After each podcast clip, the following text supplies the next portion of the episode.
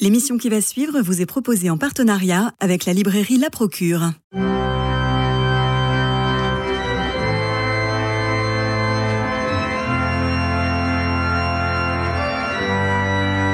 Culture Club, une émission produite par Radio Notre-Dame et diffusée également par RCF. Christophe Maury. Cécilia Duterre, bonjour. Les auditeurs de Radio Notre-Dame et RCF vous connaissent bien. Vous avez chroniqué dans cette même émission des ouvrages de littérature pendant quelques mois. Et puis, vous avez repris l'émission Écoute dans la nuit, aussi pendant quelques mois, émission que vous tenez désormais tous les vendredis de 22h à minuit. Alors, écrivain, vous avez publié plusieurs euh, romans, surtout des essais. On, on arrive à une petite vingtaine. Vous êtes présidente de l'association Eti Soum. Vous parcourez la France pour parler de ce testament spirituel dont vous vous sentez dépositaire. Votre précédent livre mettait en scène Marie-Madeleine.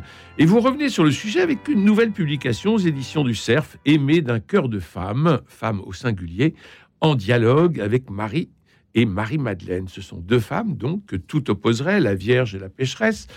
Mais pour qu'il y ait dialogue, il est nécessaire d'avoir un émetteur et un récepteur. Et votre livre met en scène trois femmes, Marie, Marie-Madeleine et vous. Et c'est vous qui m'intéressez aujourd'hui, Cécilia Duterre. Ô Marie conçue sans péché, dit la prière, en face à face avec la mère de Jésus, que dire? Parce que vous, vous prenez la plume et puis vous y allez. Hein. Oui, je m'adresse à ces deux femmes qui sont euh, effectivement complètement euh, antagonistes au départ, comme si la Bible nous avait donné à, méditer euh, deux femmes en, miroir inversé. Donc je pars de ces oppositions majeures, évidemment, ce sont deux figures qui, a priori, sont totalement antagonistes. Donc je rappelle, effectivement, elles, sont tout à fait différentes. on, va y aller, mais comment s'adresse à la Vierge Marie quand on lui écrit? Comment on s'adresse à Dieu avec simplicité. La Vierge Marie, c'est la mère des croyants, c'est la mère spirituelle. Euh, c'est aussi une figure de tendresse, donc euh, sans peur et sans reproche. Alors, elle est la maternité avec un grand M, ce qui vous autorise à prier notamment sur le monde contemporain qui vous désole. Je vous cite Marie, en tant qu'icône de la mère protectrice et aimante, ta figure conserve tout son sens à l'ère actuelle de la médicalisation à outrance des grossesses, de l'impitoyable tract de l'anomalie chromosomique, de l'avortement inscrit dans le marbre constitutionnel français depuis peu, la dépénalisation de l'interruption volontaire de grossesse, votée à une époque où des milliers de femmes mouraient des suites d'avortements clandestins à l'initiative de Simone Veil, avait pour objet de répondre à une urgence sanitaire. Dans son discours devant les députés, la ministre précisait clairement que cette intervention devait je cite, rester l'exception et l'ultime recours pour répondre aux situations sans issue. Fin de citation. Au contraire, les 220 000 IVG pratiqués annuellement dans notre pays témoignent de combien cet acte, pourtant loin d'être anodin sur le plan corporel et éthique, est aujourd'hui banalisé. Staba Mater, tu es mon pilier. Oui, parce qu'à travers ces deux figures, je, m'adresse euh, à elle, effectivement. C'est un essai méditation sous forme d'adresse à Marie, à Marie-Madeleine. Et, c'est vrai qu'à travers ces deux figures, je m'adresse aussi à leur euh, féminité, à ce qu'elles représentent. Et Marie, ben, pour moi, c'est la maternité. Et je, je, je je m'adresse aussi avec mes yeux de femme moderne, de croyante moderne, et de et je dis aussi peut-être aux femmes contemporaines combien la maternité maintenant peut être malmenée. Alors vous avez parlé de l'IVG, mais je parle de maternité en général. On voit la baisse de la natalité en France, et, et pourtant quelle expérience magnifique et quelle puissance aussi pour la femme de la de l'expérimenter. Dans, dans, cette expérience, la femme aussi euh, se, se relie à l'autre euh, et apprend une euh, comment dirais-je, c'est une expérience de l'altérité, la, grossesse, euh, et aussi de la séparation dans l'accouchement. Oui, vous en parlez très bien. C'est un regard sur la vie, mais c'est aussi un regard sur la mort. Quand on donne la vie, on donne la mm. mort. Donc tout ça, je le, évidemment, je, parle à Marie, mais je parle aussi de ce que représente en fait cette figure. Et je, par Marie-Madeleine, c'est un autre évidemment biais de. de, Alors, aimer, aimer d'un cœur de femme, vous décrivez ces deux phases d'une même pièce finalement que serait la maternité. Je vous cite, tu comprends que comme toi, vous parlez à la Vierge, euh, tu comprends que comme toi, Marie-Madeleine est bénie de Dieu. Elle est là pour aider le Fils dans sa mission, tout est clair. C'est dans la puissance de votre amour commun qu'il se fortifie, prenant appui sur le socle de douceur et de bonté que vous lui édifiez pour affronter ce qu'il lui est donné de vivre. Marie, tu l'as porté, mise au monde, élevée. Tu as lancé son ministère, prié à chaque instant pour lui, présente à ses côtés par l'Esprit, toujours et en tout lieu, malgré la séparation physique. Le fil rouge qui la sans cesse relié à toi, c'est le merveilleux amour maternel dont tu le gratifies. Dans la même lignée, Marie-Madeleine, tu lui as livré l'or de ton cœur, tout à la fois élève, ami, témoin et accompagnatrice privilégiée dans les bons comme les mauvais moments, tu l'enveloppes de ta tendresse pour qu'il n'ait jamais froid, peur, mal. Chacune de vous joue avec maestria sa partition au sein du singulier concerto que le Père a composé pour lui. Oui, ça résume euh, le livre parce qu'en Mais fait, oui, elles parce sont- qu'on a les deux faces. c'est-à-dire qu'au départ, elles sont antagonistes et finalement, euh, elles se rejoignent dans cet amour qu'elles portent au Christ. Elles sont très essentielles et très complémentaires toutes les deux. Je les mets pas sur le même plan. Marie reste Marie. Euh, je dé- valorise absolument pas euh, cette figure centrale qu'est Marie, mais c'est vrai que Marie-Madeleine a aussi son rôle et elles sont très complémentaires. Alors, Marie-Madeleine, c'est la disciple terrestre. Ouais, mais alors justement, il va falloir qu'on dise un peu, parce Oui. que euh, Marie ne change rien à ce qu'elle est de toujours, conçue sans péché. Marie-Madeleine, elle, c'est la femme de la conversion. Alors au préalable, au préalable vous le signalez en début d'ouvrage, il y a trois Marie-Madeleine. Vous le disiez déjà dans votre précédent Oui. livre sur Marie-Madeleine, on a la prostituée, la sœur de Lazare et une autre servante. Et alors, euh, pour vous, elles ne font qu'un. Alors, la prostituée, déjà, c'est la pécheresse anonyme de Luc. Moi, je la, je la vois pas comme une prostituée du tout. euh, ouais, alors attendez, vous avez des mots extrêmement sévères, hein, je Elle- suis désolé. C'est la Vous, courtisane. Dans un premier temps de sa vie, vous- effectivement. vous parlez de l'éros de façon hallucinante, euh, la concernant. euh, Alors, je reviens sur ces trois visages. non, c'est une pute. Ah, ça, c'est vous qui le dites, c'est pas moi. Moi, je parle absolument pas ce langage dans mon livre. Mais euh, je, je reviens sur ces trois visages parce que c'est important. On me pose souvent la question. Euh, effectivement, ces trois visages qui, qui- qui traversent l'Évangile la pécheresse anonyme de Luc, Marie de Béthanie, la sœur de Marthe et Lazare, et Marie de Magdala au pied de la croix, et puis celle qui effectivement sera amenée à être envoyée par le Christ pour porter la bonne nouvelle après euh, être apparue le jour de sa résurrection. Voilà, exact. Et puis après, bien sûr, à la Sainte-Baume. Ces trois visages font qu'un. C'est la tradition la plus ancienne de l'Église hein, qui, reconnaît ces, ces trois visages en Marie-Madeleine. Et c'est vrai que cette unification des trois visages en un, Marie-Madeleine, est très intéressante parce qu'elle permet justement de voir les étapes successives euh, par lesquelles va passer cette femme. Donc, le- la pécheresse, moi je l'appelle comme ça, la pécheresse anonyme Euh, de départ, c'est la courtisane. C'est surtout par rapport à, à ce qu'on disait tout à l'heure, par rapport à mes yeux de femme, euh, c'est surtout celle qui n'a pas d'autre euh, Dieu qu'elle-même en fait. Je vous lis, ta conduite dévoyée à creuser le puits nauséabond dans lequel tu t'enlises.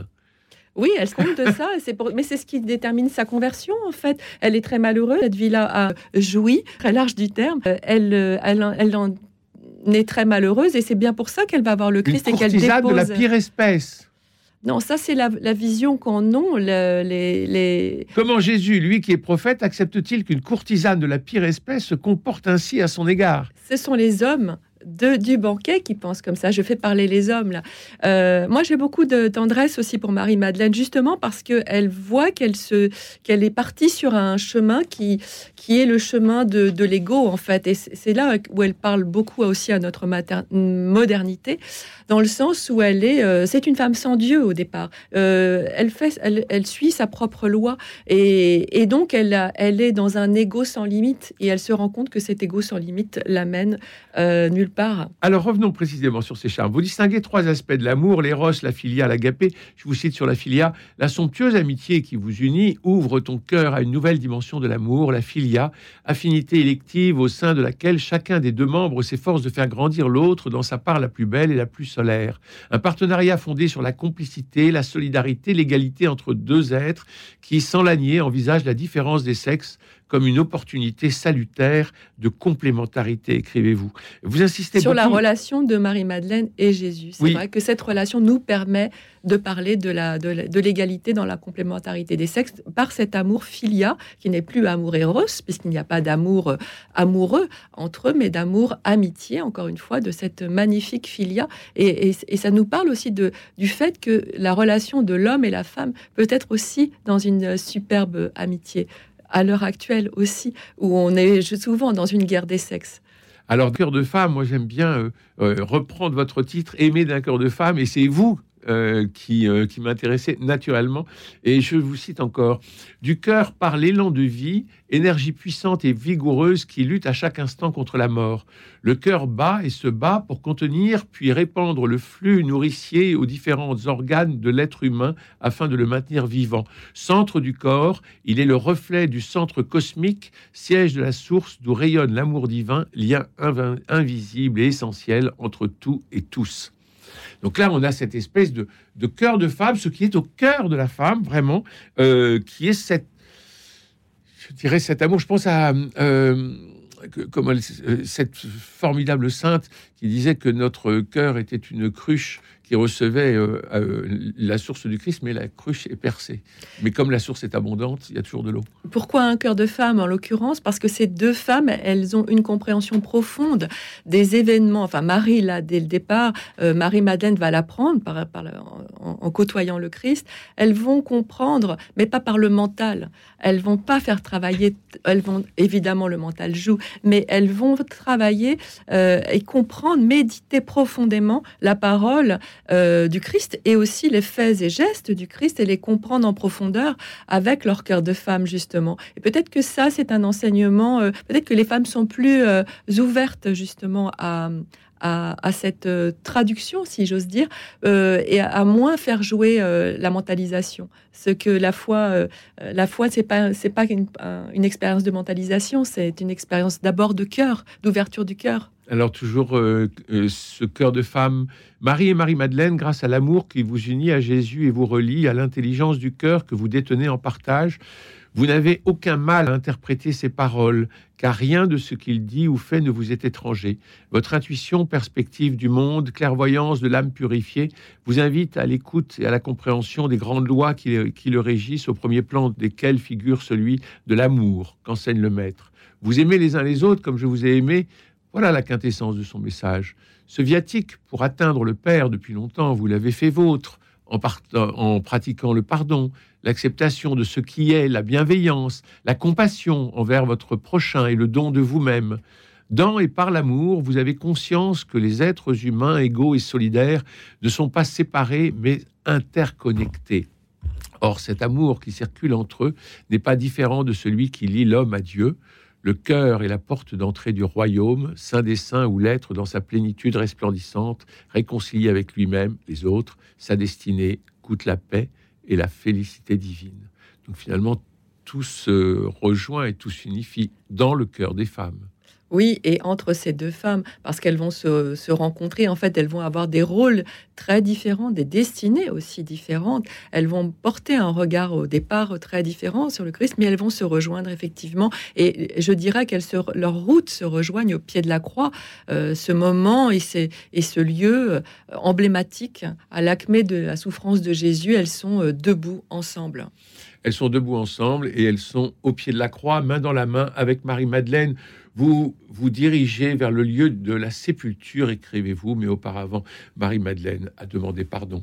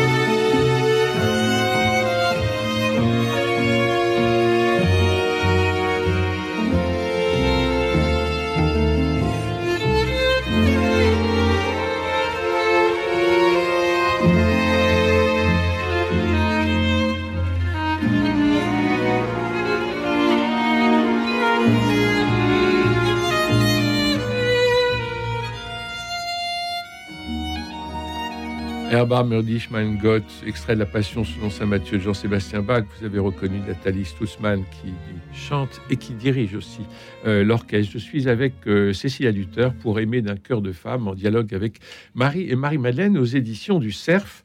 Euh, vous refusez alors Maintenant, on passe à la deuxième partie de l'émission. Au-delà d'un dialogue, c'est bien un trio en fait qui se euh, révèle, car je vous y inclus, puisque votre jeu est omniprésent. Toutefois, il y a un oublié, Cécilia Duterre, dans votre livre, c'est l'homme.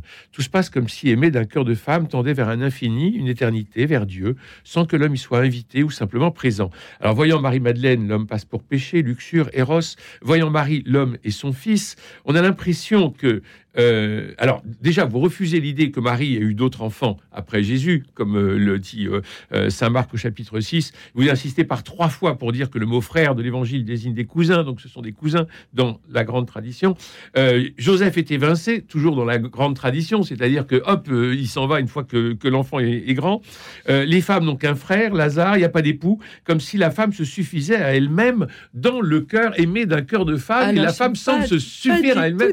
C'est mon impression lecteur oui, bah, une impression fausse parce que et je vous ai bien lu. Euh, alors euh, d'abord, euh, c'est pas vrai parce que l'homme est omniprésent puisqu'on parle de Jésus de première page jusqu'à la dernière page. Donc au contraire.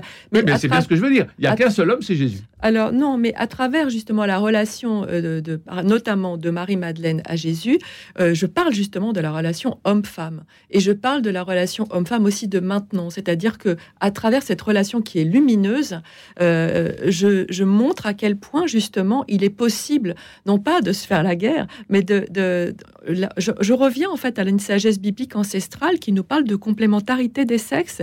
Euh, Jésus, finalement, euh, qu'est-ce qu'il voit en Marie-Madeleine? Au départ, il, comprend qu'elle a une vie, euh, en fait, effectivement dévoyée, qu'elle s'est décentrée d'elle-même. Il va la ramener à sa vérité. Donc c'est bien par les yeux d'un homme, mais de cet homme-là qu'elle va être ramenée à sa vérité. Je, je termine mon propos, Christophe, parce que c'est pas vrai du tout. Au contraire, je parle justement beaucoup de la relation homme-femme à travers ce, que cette sagesse biblique qui nous renvoie à comment on peut aussi exalter chacun, homme et femme, nos spécificités dans une complémentarité. C'est ça que nous appelle aussi la relation, notamment de Jésus avec, vous semblez avec d'autres femmes. Vous semblez l'évacuer ou le mettre en seconde. Il est l'homme est la semence pour la maternité, la maternité façon de servir la femme et le monde. Après quoi, il s'efface toujours comme Joseph selon la tradition finalement.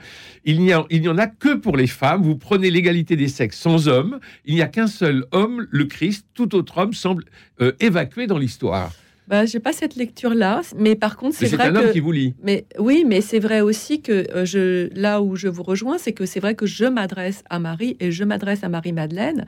Qu'au milieu il y a Jésus, et c'est vrai que c'est une femme, moi, qui m'adresse à ces deux femmes. Donc c'est vrai que c'est un livre féminin, mais qui parle du rapport homme-femme, au contraire, et qui parle auquel point aussi à notre époque, parfois ce rapport peut être dévoyé, parce qu'à travers justement euh, l'expérience de Marie Madeleine et cette mauvaise expérience du début de sa vie, de cet ego un peu euh, et cet éros un peu triomphant, si j'ose dire, qu'elle qu'elle expérimente. Je parle aussi de maintenant. Je parle aussi de maintenant, c'est-à-dire de cette de, de, la façon dont on prend aussi parfois, pas toujours, mais dans notre époque euh, euh, traite en fait la sexualité qui est beaucoup plus large qu'un rapport charnel et qui peut aussi avoir une dimension spirituelle. Il y a du sacré dans la sexualité et c'est ce qu'elle ne découvre pas au départ. Donc je parle quand même beaucoup en fait de la relation homme-femme. Quand Benoît XVI, dans sa première encyclique Dieu est amour, aucun journaliste ne l'a relevé. Dans, dès les premières pages, il dit il faut, croire, il faut croiser l'éros et l'agapé. C'est-à-dire qu'il met un trait de un trait de bic sur 2000 ans d'histoire, mmh. en disant que ce ne n'est pas séparé.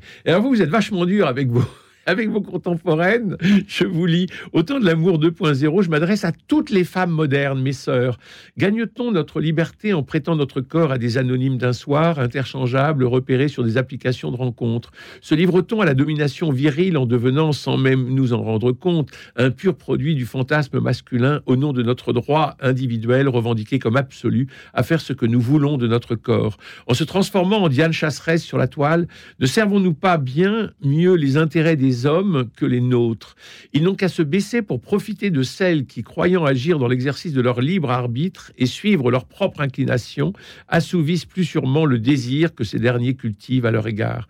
Lorsque certaines d'entre nous brandissent le nombre de leurs aventures, apportant par ce triomphal fait d'armes la preuve de leur affranchissement, je reste circonspecte. Si sur les applications numériques, les deux parties se choisissent, certes, dans une parfaite égalité, le plaisir né de l'échange physique qui s'ensuit est-il mutuellement au rendez-vous? Combien de femmes simulent le leur pour combler le partenaire occasionnel, heureuse de passer à ses yeux pour une experte libérée et réjouie, à l'heure du tout pornographie, là où il y a une soixantaine d'années, la société demandait à ces dernières d'être des fées du logis s'épanouissant dans la domesticité et la maternité, aujourd'hui que tout travail gagne leur vie, l'injonction qui pèse sur elles est bien différente, être des amantes hors pair, acceptant même incidemment de s'adonner à des pratiques peu conventionnelles, souvent très éloignées de leurs désirs. Pour le plaisir de qui, sinon avant tout celui des hommes? Celui-ci serait-il partagé? La réduction de l'acte sexuel à sa stricte dimension pulsionnelle n'emprisonne-t-elle pas chacun des partenaires dans la satisfaction de ses propres besoins, donc en lui-même, plutôt que de le libérer?